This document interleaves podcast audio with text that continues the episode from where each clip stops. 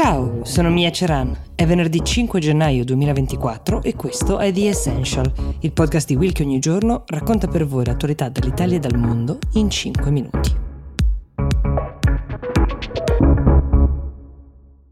Allora, c'è un argomento che ho colpevolmente tralasciato nel 2023, almeno nell'ultimo mese di puntate, e un'ascoltatrice mi ha scritto proprio per chiedere di parlarne e sto parlando di quello che sta accadendo in Serbia, dove dopo le elezioni che si sono tenute ormai lo scorso 17 dicembre che ufficialmente hanno visto la riconferma del presidente che già era in carica, cioè Aleksandar Vucic, in realtà hanno subito, diciamo, un colpo di scena, qualcosa non deve essere andato secondo i piani perché a distanza di quasi un mese non si arresta un fiume di proteste costante di cittadini serbi che gridano ai brogli. Missioni internazionali confermano che ci sarebbero state delle irregolarità. 39 persone sono attualmente in carcere per aver manifestato contro il governo. L'opposizione non molla, continua con questa protesta pacifica, lo diciamo, ma costante, che spera possa logorare il governo che intanto ha ufficializzato proprio ieri le percentuali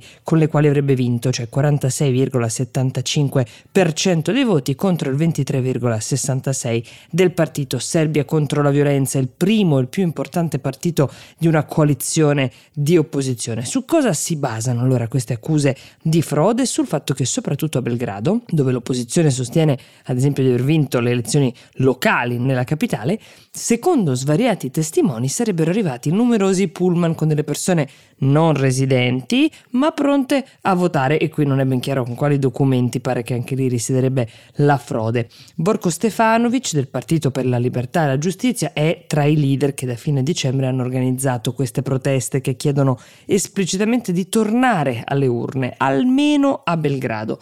Belgrado, la capitale, è sicuramente il luogo in cui la maggior parte dei giovani votanti ha maturato forse un certo dissenso rispetto alle politiche di Vucic, che, lo ricordiamo, ha iniziato il suo mandato da presidente nel 2017, ma era già stato nei tre anni precedenti primo ministro. Lui nega ovviamente qualsiasi accusa di frode, parla di ingerenze internazionali addirittura, cioè paesi esteri che alimenterebbero le proteste con il fine di destabilizzarlo. Allo stesso tempo però va notato che ha scelto di non rispondere alle richieste di commento da parte delle principali testate internazionali che gli chiedono commento su quel che sta accadendo. Riuscire ad annullare delle elezioni è un obiettivo molto ambizioso, non impossibile, specie se chi accusa Vucic riuscirà ad ottenere magari il sostegno di qualche alleato pesante sul fronte internazionale. Staremo a vedere e continueremo ovviamente a raccontarvelo.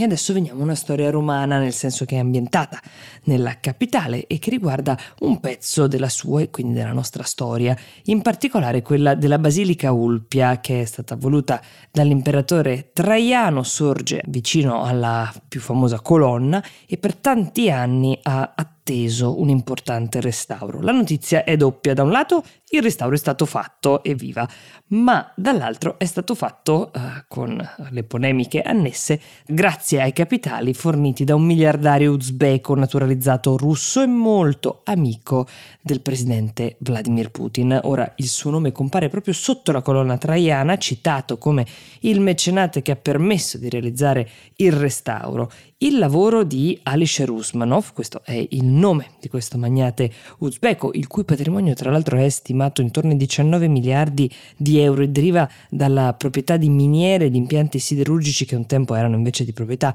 dello Stato, è un lavoro capillare, dura da anni. L'obiettivo è esattamente quello di passare alla storia come un vero filantropo e mecenate. Per farlo dispensa in giro per il mondo, per varie cause, milioni e milioni di euro, il che non sarebbe di per sé neanche un male, certo non è un crimine, se non fosse che questa stessa persona dall'Unione Europea oggi è considerata come uno degli oligarchi più vicini a Putin e a cui sono stati anche congelati i beni come misura punitiva, come ricorderete, post invasione dell'Ucraina. I lavori in realtà sono iniziati nel 2021 per questo restauro, era un periodo in cui il tema dell'invasione ovviamente non si poneva e Usmanov era un benefattore come un altro, già noto tra l'altro al Comune di Roma che aveva più volte fatto generose donazioni per la rinascita di alcuni pezzi di storia romana, donazioni che già nel 2015 gli sono valse grazie all'interessamento del eh, governo Renzi che ha interceduto per ottenere questo titolo, appunto il titolo di commendatore della Repubblica. Sia chiaro, non c'è nulla di illegale nell'accettare una donazione simile prima che la persona diventi in qualche modo scomoda, però spingerà in questo momento storico molti a chiedersi se qualche paese o qualche amministrazione in giro per il mondo, a cui magari Usmanov ha donato un pezzo della sua fortuna, oggi non sia un po' più sensibile, un po' più intenzionata ad aiutarlo e chissà in quale modo. The Essential per oggi si ferma qui, io vi do appuntamento a domani con la puntata del sabato e vi auguro un buon fine settimana.